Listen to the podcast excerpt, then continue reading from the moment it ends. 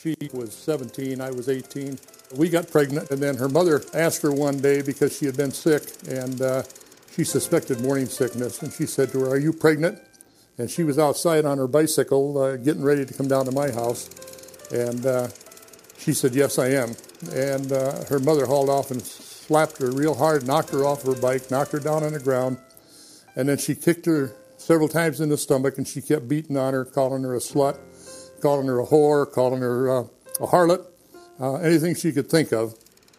At the same time, uh, I had to tell my mother, and uh, I was 18 years old, and I said to my mother that I had got my girlfriend pregnant, and she said, Well, you pulled a lot of dumb things in your life, but um, that's about the dumbest thing you've ever done. And uh, what are you going to do about it? Well, I'm, I'm going to marry her. And uh, well, how, why are you going to marry her? You, you, can't even support yourself. You can't hold a job. You don't have a full time job. And uh, don't think you're going to move in this house with her and let me support you and the baby and her, because uh, you better have something else to do. And I said, Well, I will support her. I will get a job and uh, I will take care of her. And uh, about that time, my uh, mother's boyfriend was sitting there and he said, It won't last more than six months. He's never done anything in his life that lasted more than six months, so this won't last any longer. There wasn't any help. And uh, I look at life choices as the help for people that are in that situation. And uh, they got a place to go, they got somebody to talk to, and uh, they got somebody to talk to that won't belittle them or anything else. They'll, uh, they'll help them. And then she came up to my house, and we sat on the front porch, and we talked about it and cried together, tried to figure out what we were going to do. And so uh, I told her that I would marry her if she wanted me to marry her. And uh, we had decided that that's what would happen. We did that and got married. It lasted 58 years. And uh, my wife and I had 12 children. And uh, then I lost her to uh, leukemia. God has been good to me. Uh, he's, took, he's taken care of me and my family. I still have 12 children, and they're still alive. God has blessed me. unreal. It's unreal the way He's blessed me. We got married on December 17th, and uh, my uh, oldest son was born on uh, June 28th.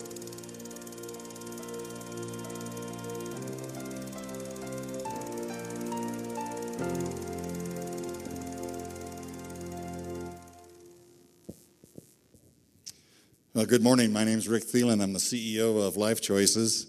And indeed, my birthday is June 28th. I am that baby. And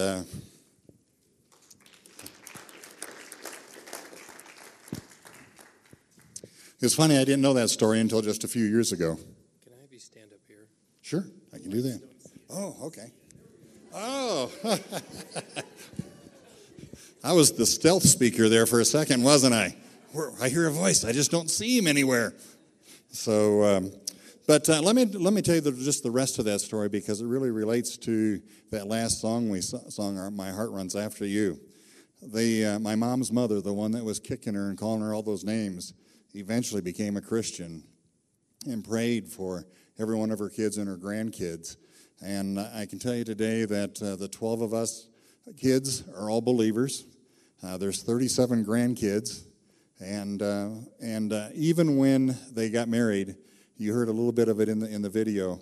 Uh, they came through and congratulated him. And again, they told him, um, We'll give you six months. And as you heard, it was 58 years. And uh, so very important. And it's kind of refle- reflects what Life Choices does and how we reach out. And uh, I hadn't heard that story until my dad was volunteering for Life Choices and went through the advocate training. And I wasn't there. And so a whole bunch of the advocates and staff heard the story long before I did. And uh, that's when I heard about it later on, and then we went ahead and put it on tape.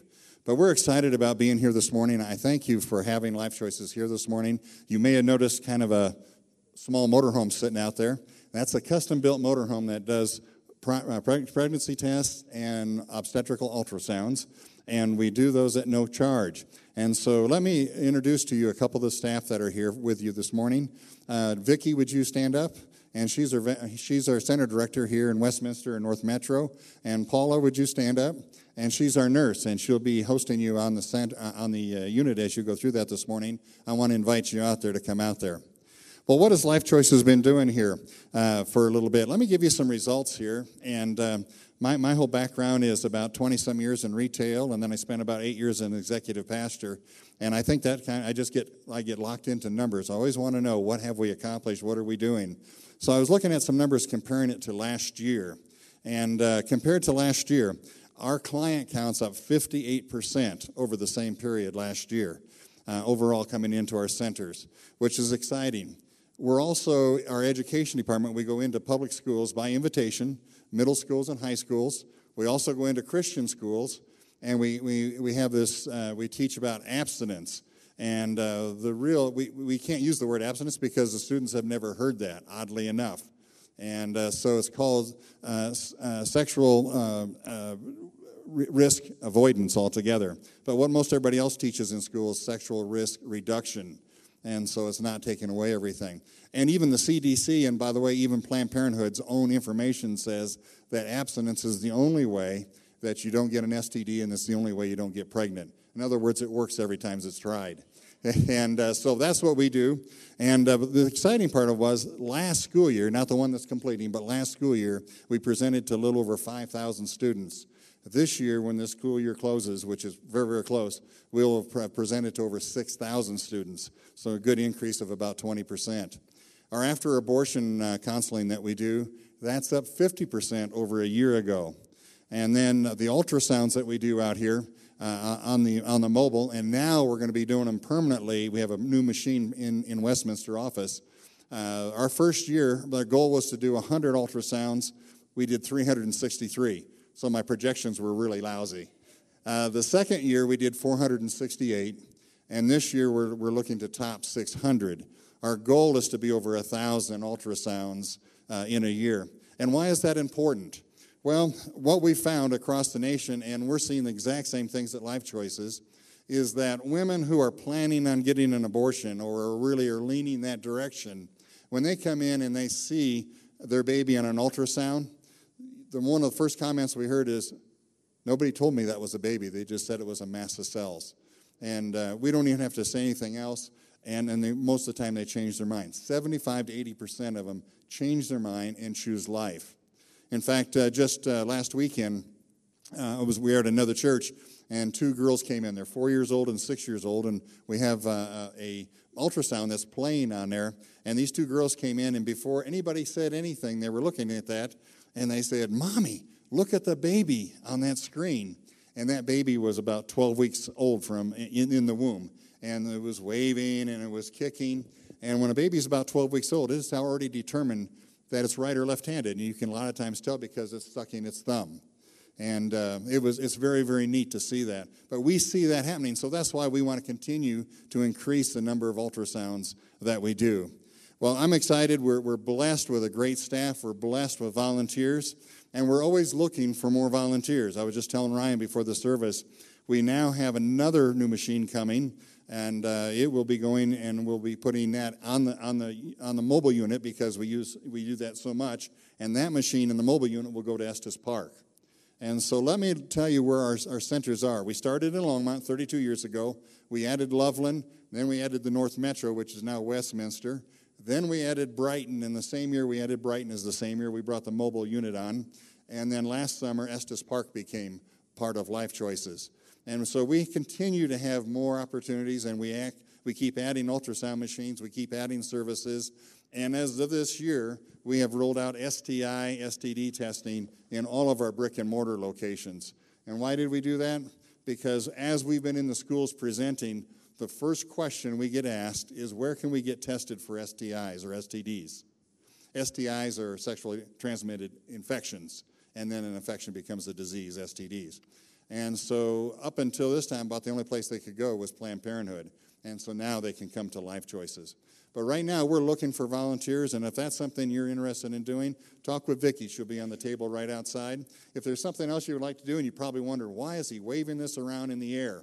Well, this is a baby bottle, and uh, you can fill it with change. I had someone stop me last week and said, Are we only allowed to put change in there, or can we put checks in there? And I said, By all means, you can put a check in there and uh, which a number of people did. And then there's this right here, And this is a virtual baby bottle. For some that don't want to mess with carrying that around, you can go right online and just give uh, virtually and just assign it to our, our Westminster Center, and we can get credit for that way. But it's some great things been going on at Life Choices. I'll be out on the, on the mobile doing tours if you have more questions. As I said, Vicki will be outside the door. But again, I want to thank you, uh, Vicki and Paula, thank you for being here, for allowing us to be here this morning, and blessings on you guys. And thank you very much. Ryan? Stay up here real quick. One of the things that I love about Life Choices is their heart.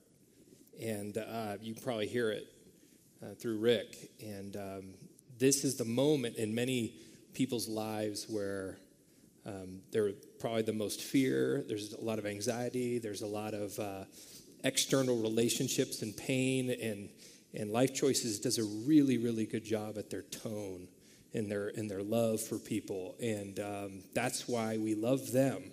Um, so let me just pray for you guys, and thanks for being here.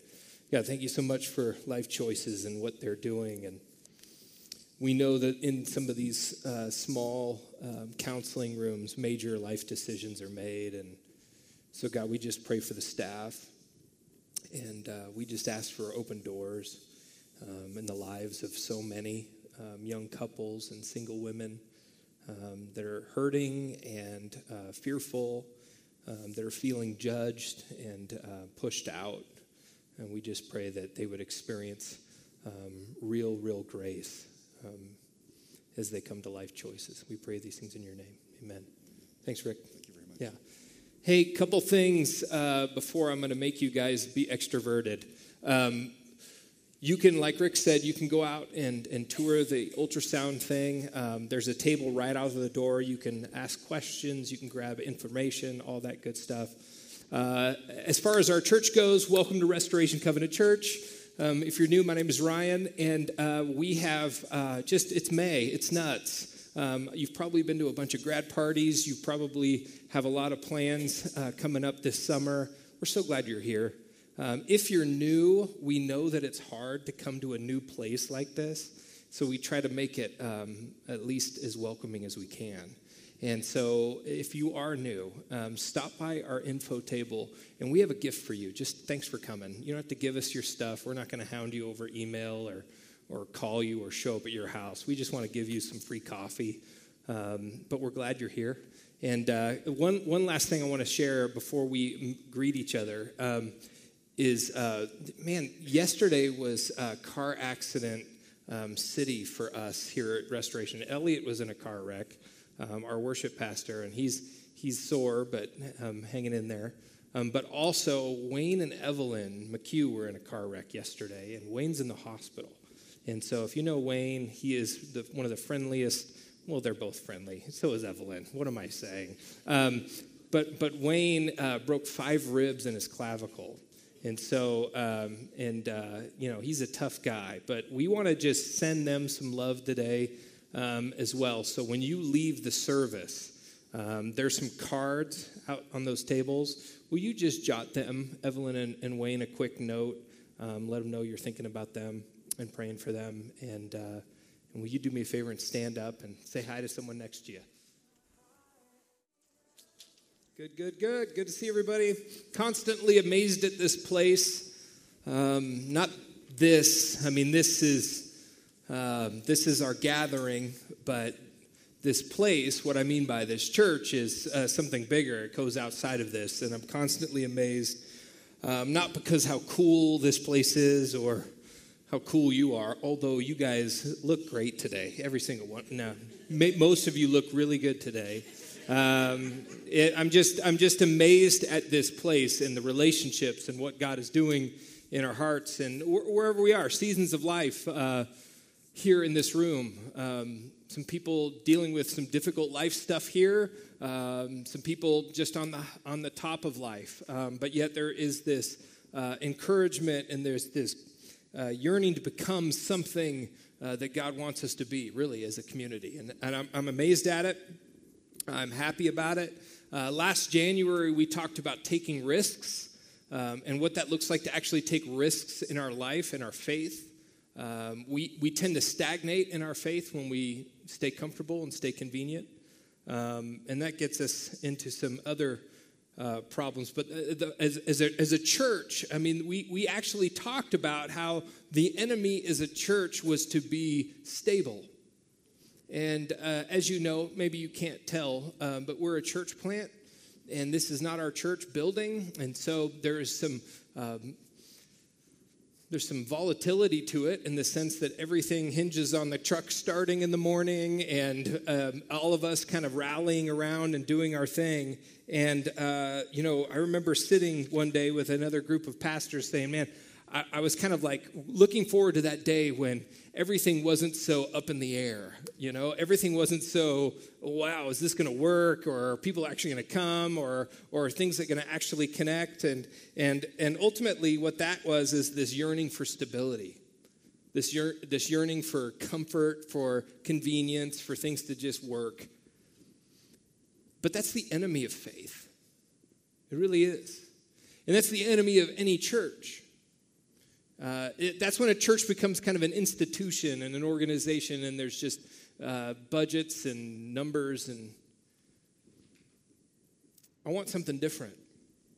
I want to be a part of something different. And as you can tell, the, at the same time, um, we talk about risking as a church. We also know that it's a huge risk for many people to come here uh, whether you know us or not, uh, whatever you're dealing with in your life, it's kind of a risk to step through these doors. And, and if you're new, it's a total risk because you're new. And, and the, the hard part is this I mean, you look around, this isn't a huge place. I mean, it's not this sea of people that you can kind of hide in. Um, you can't really be anonymous very long here. And so I get how there's some tension to that because there's a part of us that really wants to stay anonymous. But I think of all of that like I think of one of my favorite summer activities is uh, jumping off cliffs into lakes.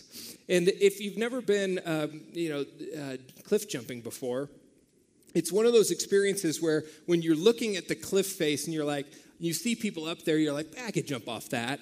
And then you get up there, right? And then you get up there, and there's something about our depth perception and water and the surface of the water that it looks three times higher than it does from the water surface. And so when you're down in the boat and everybody's up there and they're nervous, and you're like, come on, jump, you wuss. And then, and then you get up there, right?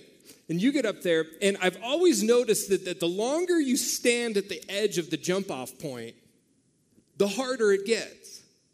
I mean, you start thinking about it, you start studying, you start asking people in the boat questions, and, and people are like, just jump already, you know? And in some ways, there's, there's a piece of that when it comes to anything in, in regards to faith. Whether it's walking into a new community for the first time or that initial kind of faith step that we take, it's something about uh, putting away. Uh, I'm not saying putting your mind away, I'm not saying don't think about it anymore, but there's something about we can overanalyze everything. But ultimately, you got to take the jump. And here in the last few weeks, we've been doing this series on the Holy Spirit. And the reason why is because I think that, in many times, we as Americans tend to overthink God. We try to overthink this whole story, uh, this whole account of who God is, invading the world, invading our lives, and, and we try to overthink it all and we try to create kind of some uh, ways we say things and, and the ways we do things in order to make God more manageable. But when we, as we're studying this, we're what, five weeks into this now. Oh, God's not manageable. At least from a scriptural perspective, you cannot look at scripture and go, oh, yeah, that seems about right. I, I've got that figured out. And so we've been on this journey, and, and this week we're going to take another step in the journey, and we're going to be looking at 1 Corinthians 12. And so if you have a Bible, great. If you don't, we've got some back there on the table. Love for you to you feel free to get up because um, you, you're not going to be anonymous here. Uh, remember. Um, so grab a Bible. If you don't have a Bible, it'll be on the screen for those of you who want to um, take it easy on um, on a Sunday morning in May, on a beautiful. Finally, the weather, right? Finally, no one cares. Okay, here we go. Paul is writing to a group of people in a church that's it's an interesting church. If you've studied this letter before, or you read this letter before, I mean, you write a letter to a group of people, um, and, and there's certain things on your mind. Well, if you read this letter to the Corinthians, there's some stuff on Paul's mind. And he's got, he's got a lot to deal with with this church in Corinth. And, and one of the things that's going on is they keep getting pulled into this flow of their culture. And their culture is a, is a culture uh, that loves religious experience. Loves religious experience. And at the same time, uh, their, their church, their little group, um, is divided over a few things. They're divided on what food they should eat or not eat. Uh, we're not going to get into that today.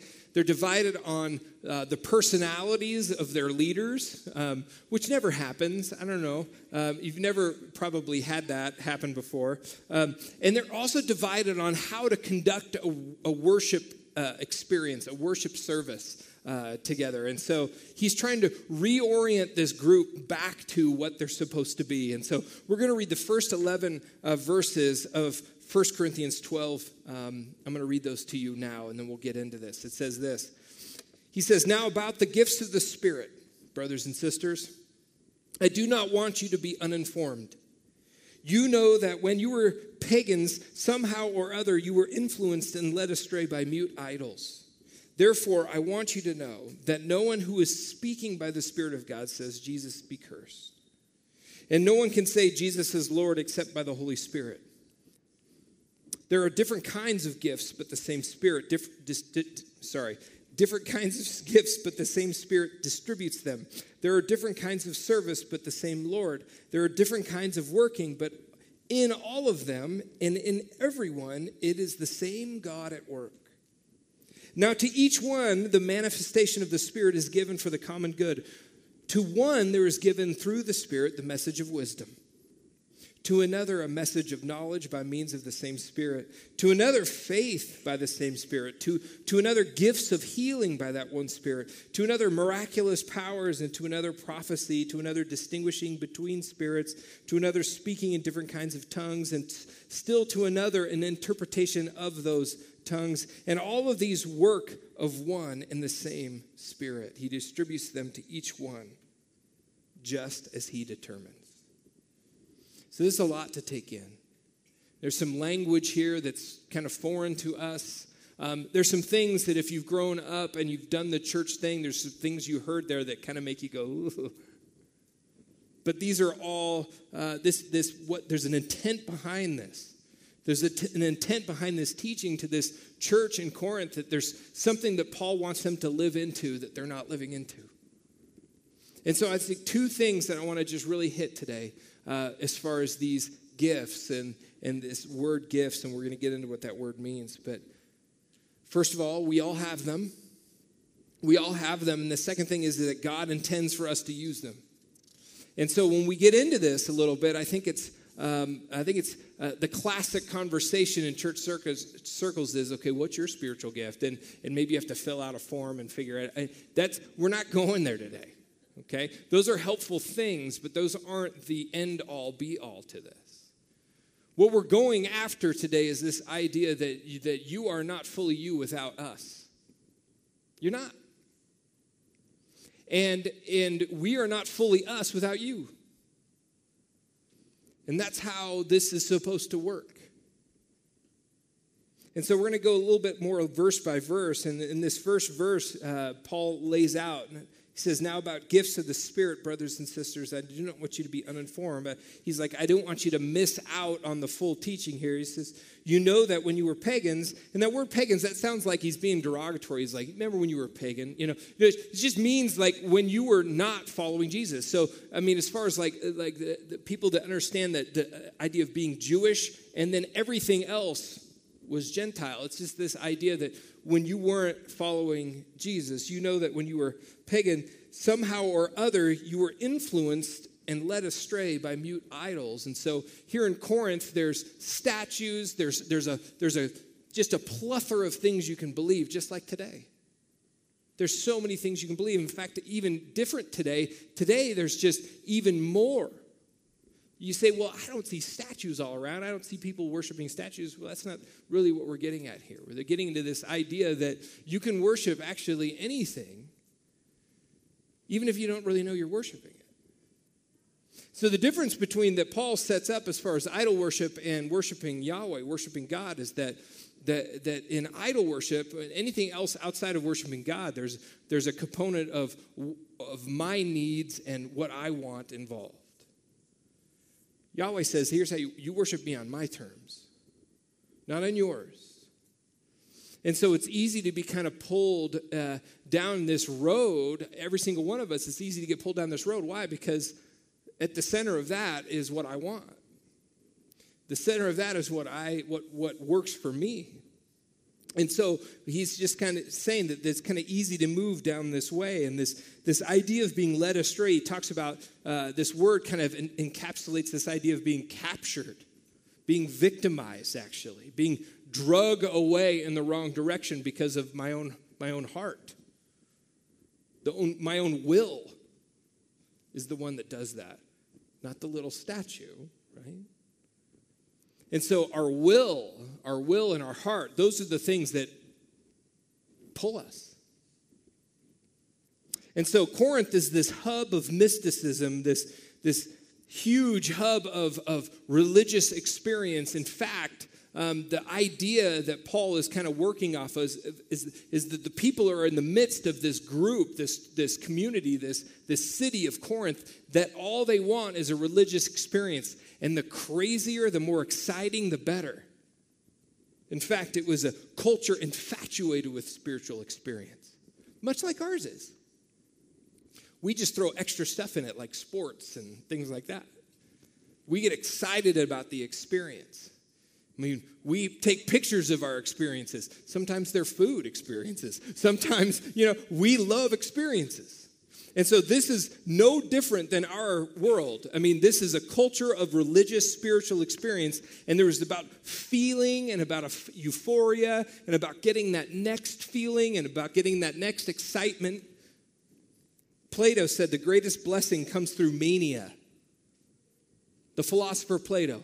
The greatest blessing, he said, comes through mania. And this is idea that there's this um, out of body kind of exciting experience, abandoning your mind kind of thing. And so some of these worship experiences in Corinth were just, they were, they were intense. They were full of excitement and feeling and, and laser shows and fog machines, you know, much like a lot of churches today, you know, and just big, exciting stuff. Bubble machines, I don't know, maybe they had those. Now, I'd, I'd rather have a bubble machine than a fog machine. Anybody else with me? Okay, right. But we are a people. We are. We, we have to recognize the fact that we also long for that. There's something in us that wants the new, the experience, the, the excitement. See, our culture is excited about that. I was thinking about spiritual experience and kind of what that looked like. And so I Googled spiritualexperience.com. So I did this for you. You don't have to do it. Um, but here's the opening lines, the opening kind of paragraph to spiritualexperiences.com. It says, Spiritual experiences and spirituality is your source. This, listen, folks, this is your source for spiritual religious, and mystical experiences, the study of spirituality, religion, enlightenment, and teachers. We are interested in stories from readers like you if you have experienced any kind of inner awakening, personal development, growth, or if you have had a life transforming realization, an experience of transcendence, an inspiring story, a UFO visit. Uh, no, it doesn't say that. I just threw that in. But I'm just, you know, I'm throwing it in. I'm, and we can kind of laugh, but, but here's the thing we all want that. We all want those experiences. And so we can kind of on the outside go, silly people. No, we want that. We're human, right? I want that. I want to have a life, personal development, and growth. I want to have life transformation in my life. I do.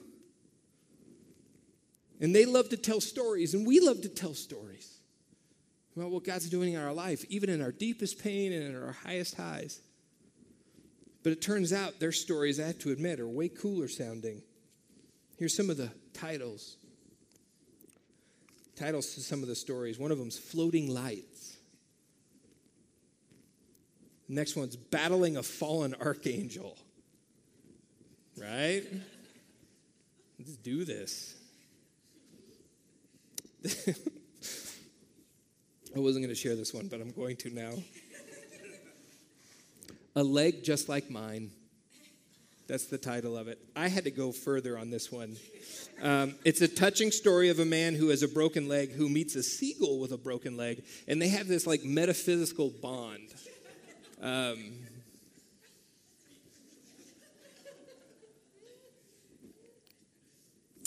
finding another four leaf clover. Uh, the Amazing Orb is another one. This is my personal favorite summoning Metatron. Summoning, who doesn't want to summon Metatron?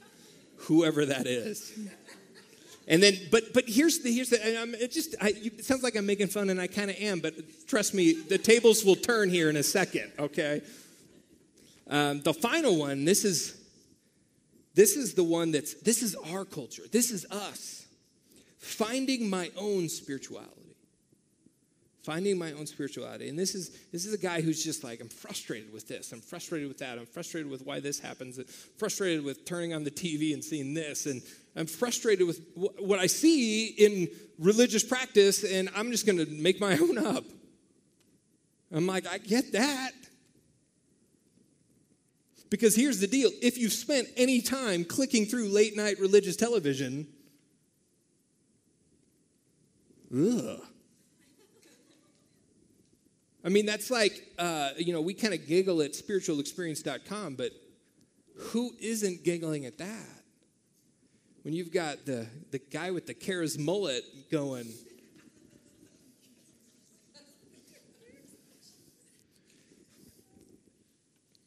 So I'll just say this. There are things in us that we long for experience.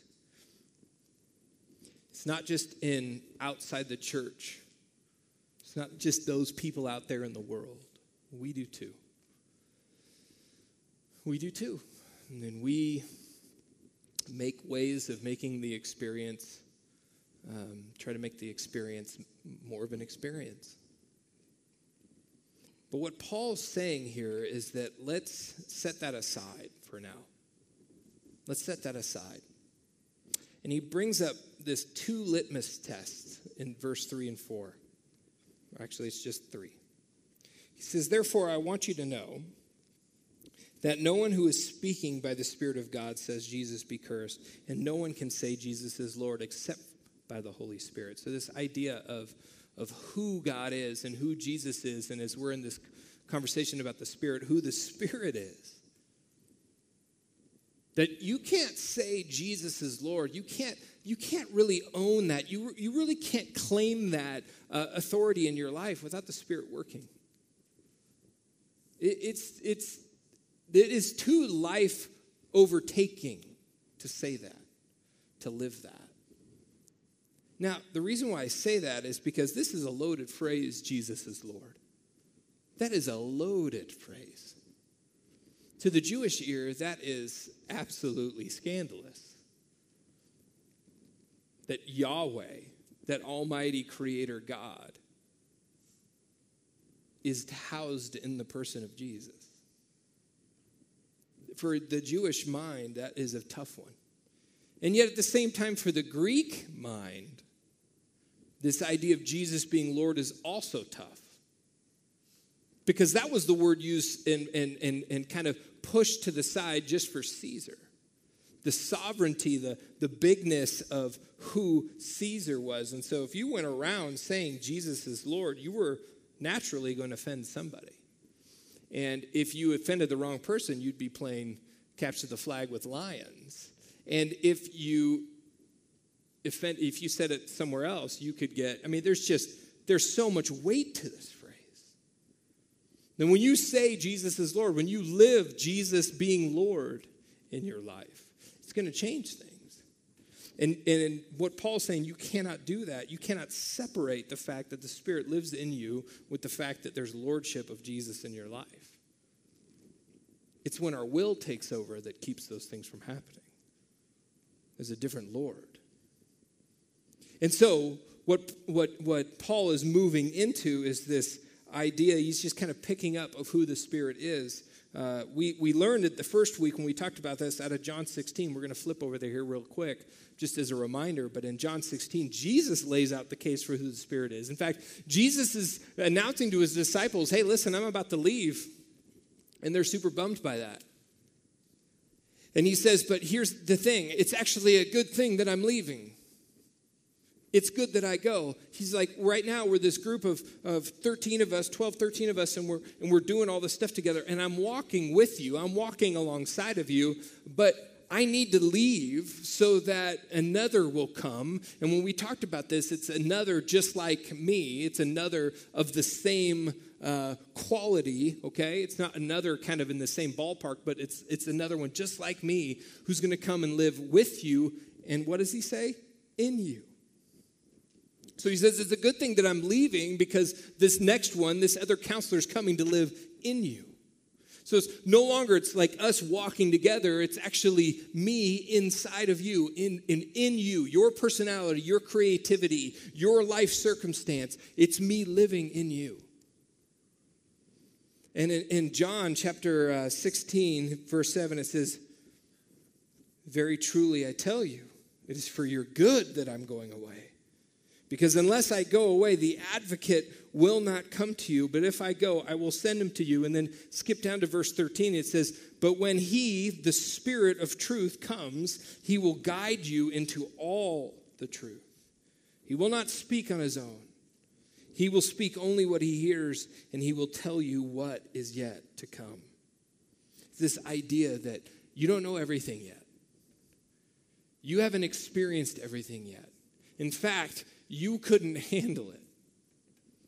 But the Spirit's coming and He's going to speak words from me into your life and in your life and in your life and your situation and into your community. As time goes, as life comes at you, that God is going to fill and, and fill you with more understanding about who He is. And says, He will glorify me because He, it is He uh, it is from me. Sorry, I cannot read today. It's like the end of the school year and my brain's gone. Because it is from me that he will receive what he will make known to you. All that belongs to the Father is mine. That is why I said, The Spirit will receive from me what he will make known to you. It's this very Trinitarian thing in here. He's mentioned the Spirit, he's mentioned himself, he's mentioned the Father, he's mentioned how they are all working, interrelated with each other. And and and the really the understanding here is really we have got to get this nailed down. It's not about church attendance, it's not about showing up at religious functions, it's not about bumper stickers on your car, it's not about where you give money and how much. It's none of those things. We believe around here that following Jesus always leads to mission. Always. It doesn't lead to safety, it doesn't lead to convenience, it doesn't lead to comfort, unless you watch the late night shows. It doesn't lead to that stuff. It leads to mission. And the only way we, it can do that is if we surrender our will. And when we surrender our will, there's this exchange that happens that God actually walks into our lives, that, that lives in us and through us. And there's some things that happen that we just can't explain. Remember, we asked that first week what is happening in your life that you can't explain apart from God? And what is happening in this church, in this community, that we cannot explain apart from God? And those are really powerful questions to answer, to ask, to reflect on. And so you and I, what Jesus says, are the continuation of it. Meaning, Jesus says, I'm leaving, and now you're going to do what I do. Not, I'm leaving, so everything stops. He says, I'm leaving, and you're going to do now what I do, and I'm going to give you everything you need to do it. You're the hinge now. You're the part that gets played out. So, in a culture, if we go back to Corinthians, in a culture that would have worshiped the experience, okay, would have celebrated the experience, Paul is communicating how to live differently. That it's no longer about seeking out different experiences anymore. It's not about that. And all of this only makes sense under the lordship of Jesus. Otherwise, it just sounds crazy. So we go back to 1 Corinthians, it says this in verse 4 there are different kinds of gifts, but the same Spirit distributes them. There are different kinds of service, but the same Lord. There are different kinds of working, but in all of them and in everyone, it is the same God at work. Okay, this word gifts is the Greek word charis. And, and this word is an interesting word because it's, it's a gift um, but they're also it's it's gifts given by grace. It's gifts given freely. It's gifts given with no uh, no deserving quality by the receiver. There's there's nothing that we get uh, to control with this. Uh, this is a gracious gift. And all we do is receive it and all we do is use it and we don't take credit for it. That's what this is there's, something, there's some quality about who you are as a, a follower of Jesus that you don't take credit for it. You don't take credit for any of it. You just use it. And it turns out if you don't use it, you're actually robbing people. You're actually withholding something from them. And then it says in verse 7 now to each one of uh, uh, each one, the manifestation of the Spirit is given for the common good. This is this idea that it's not for you, it's not for me to put on a resume. It's not for it's not for it's not for you to enjoy all in the comfort of your own home and in your world and in your life. It's actually for the common good.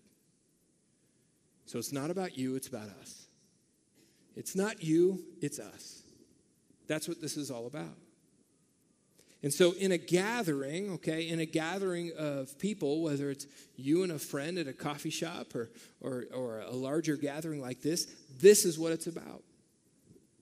And it only makes sense with the lordship of Jesus. It's this idea we talked about last week that this idea of being filled to the fullness, okay? That there's this ongoing activity in our lives, this ongoing receptivity for God to, to be bigger in our lives. And we had that analogy, that really bad one with the balloon last week and the air compressor. And the, that this it's not about topping God, topping us off, topping up our cup, and then, oh, we, we cuss someone out on the, on the road to drive to work, so I spilled a little bit of God, and now I gotta, I gotta add more. No, it's not about that. It's this idea that God has created us as spiritual, that God has created us to, to breathe into us. And there's this idea that as we journey in our lives, that God is bigger and bigger and bigger, involved in more and more and more of our lives. And there's this, this, this choice, this intentional choice to allow God in. There again is the will. That pesky will of ours, right? That default mechanism in us that just says, uh, but I just want to go my way. I just want to do my thing. I just want to I just want to have it the way I want to have it. Second thing I say, I say is this is when we gather, the Spirit moves in each other, through each other. I cannot tell you how important this is to understand that you will not experience the fullness of God and His Spirit when you separate yourself from people who do. You won't. There is a part of this where I love the fact that we are a smaller church because, it, as I shared with you at the beginning, you cannot be really anonymous here for very long. And that's very difficult for people because um, that is that's a, that's a natural function of us as human beings. I mean, we want to be somewhat anonymous. We kind of want to stay on the fringes. I mean, if we get to know people too much, you know, people are weird, right? I mean, look around you. Tell someone next to you, you're really weird. And, and that we are weird. We have a certain level of experiences and opinions and personality quirks and, and ways we do things that we kind of don't agree with each other. And we just, uh, you know, kind of rub each other the wrong way at times. And that's just weird, awkward stuff. And uh, trust me, it's hard to be uh, involved in community. It's hard to be uh, uh, digging yourself into your life, into other people's lives. It's difficult because they're going to let you down. actually, you're going to let them down. In fact, sometimes we don't want to get involved with people because we're afraid we, we're not going to live up. That we're not going to keep our promises, that we're not going to be there for them, you know, and vice versa. So the difficult part is that part where you take that step. And it's amazing when you actually get involved in people's lives that, that the power of the Holy Spirit working through each other. Here, it's kind of like this. It's kind of like this idea of if pretend, and we almost did this, but we we we have limited funds for like um, visual aids. I almost gave all of you a plant today. It's this idea of is we all walk into something, and there's certain areas of our lives that are a little dry, right? I mean, if we're honest, there's places in our lives that are kind of dry, that are kind of uh, water thirsty. And this idea is, is that each one of us comes with that. Each one of us shows up in our life like that. And there's the reality is that what Paul is saying is that the Spirit of God actually has this opportunity to move through you in a way that, that you could actually bring nourishment and water and, and, and something to somebody else in this room or in your life that is dry. That because you take that step and, and vice versa. I mean, this has happened to me so much this last three weeks. That I've been on the receiving end of people's, uh, uh, really just the Spirit moving through people in their life, in their words, in their care for me. And I cannot tell you how important that is to me. And, and, and let me just add this uh, we have this couple groups uh, of guys that get together, and they're called 10 man tables. And guys, we pretty much set this up to be as easy as possible, except for the fact that it starts at 6:30 in the morning. Okay, it's a one-hour time where guys come together. We read a piece of scripture, and, and everybody kind of writes a couple things down, and we share together. You don't have to. You don't. You really don't have to. In fact, the first time you come, we just we just tell you to be quiet and sit in the corner. But I'll tell you what, week after week and week after week, and it ends at 7:30 sharp, and you can go and do your thing. And um, but week after week after week, somebody else will say something. Somebody else will have a take. Somebody else will have an experience or a story or or a perspective that just, oh, it's what I needed to hear. In fact, I find myself writing little notes down of what other guys say um, that just means so much to me and have carried me through some of the really hard things in life. And that is the Spirit kind of in and through each other. So each of us kind of brings dryness to it. Each of us has the ability to fill each other up. And I think a lot of people think that what my job is as the pastor here, as the one who teaches most of the time, is that I get up here, and I have another visual, visual aid, but I, I get up here and I have like this fire hose of the Holy Spirit. I'm just like, to you guys, and you guys are like, "Oh, thank you, we're so dry," and and then I'm shooting you with all this stuff, and you're like, "Man," you walk out at the end, you're like, "That was great, thanks for doing that," you know, and then. right? And then three weeks, four weeks later, you come back and you're like, oh, I'm so dry. And I'm like, I'm glad you're here, everybody. Like, that's not how it goes. Okay? But now, after the last 10 years, the, the worship movement has gotten so big, and the, the biggest selling Christian albums are these worship albums. And I'm not trying to make fun of worship albums, I think they're great. But, you know, and then now there's two fire hoses up here. There's me and Elliot, and we're like, shh. And you're like, yeah.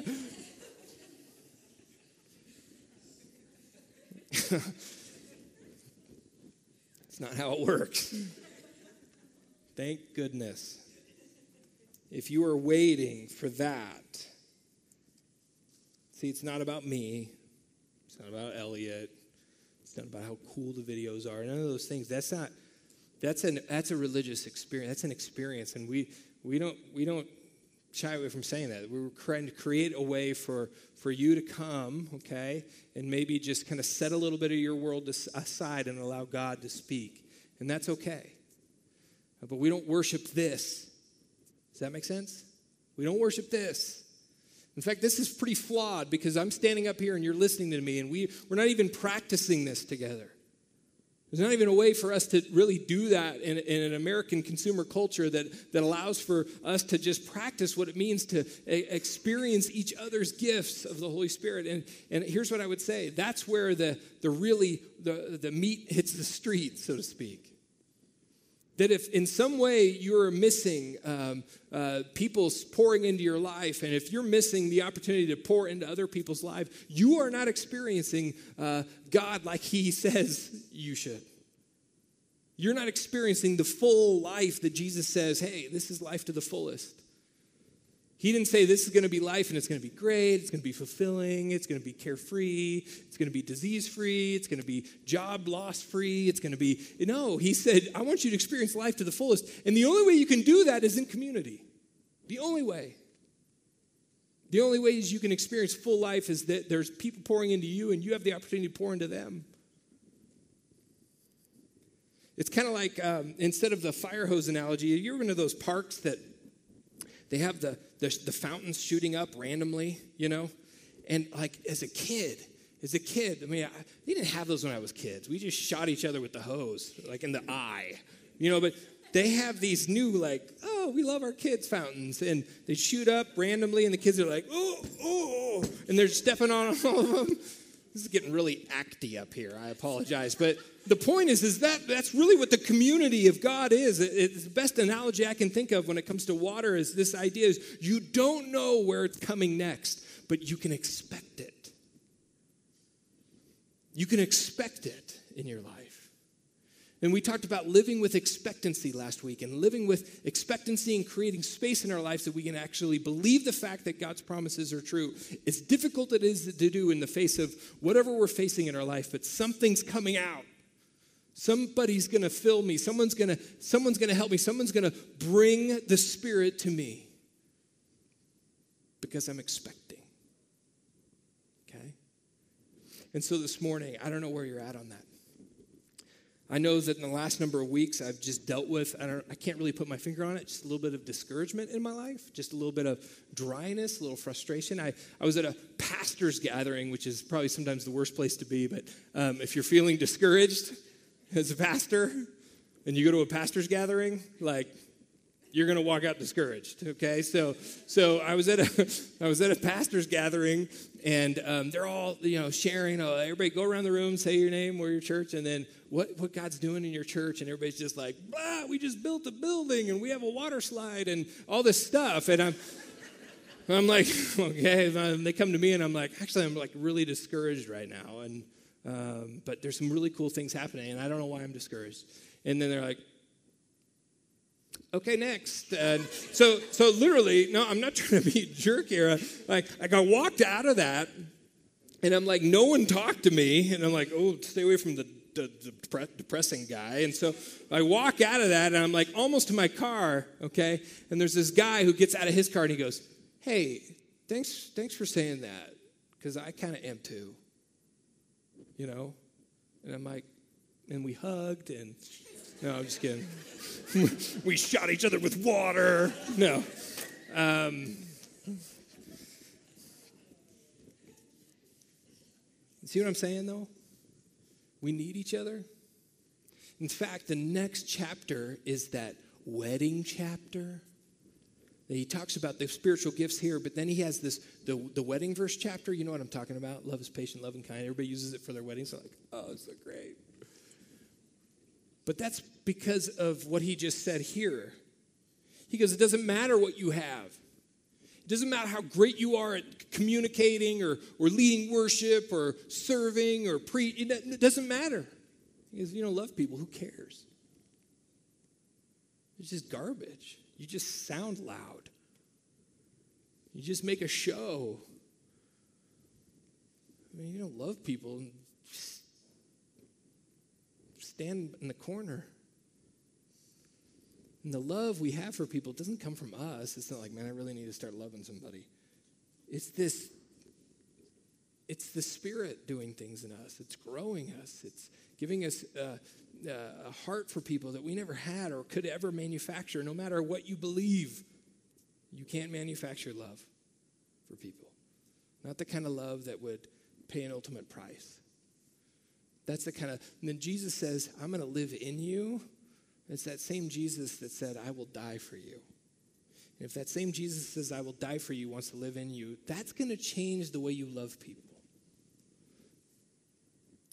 So, sounds like a good spot to end.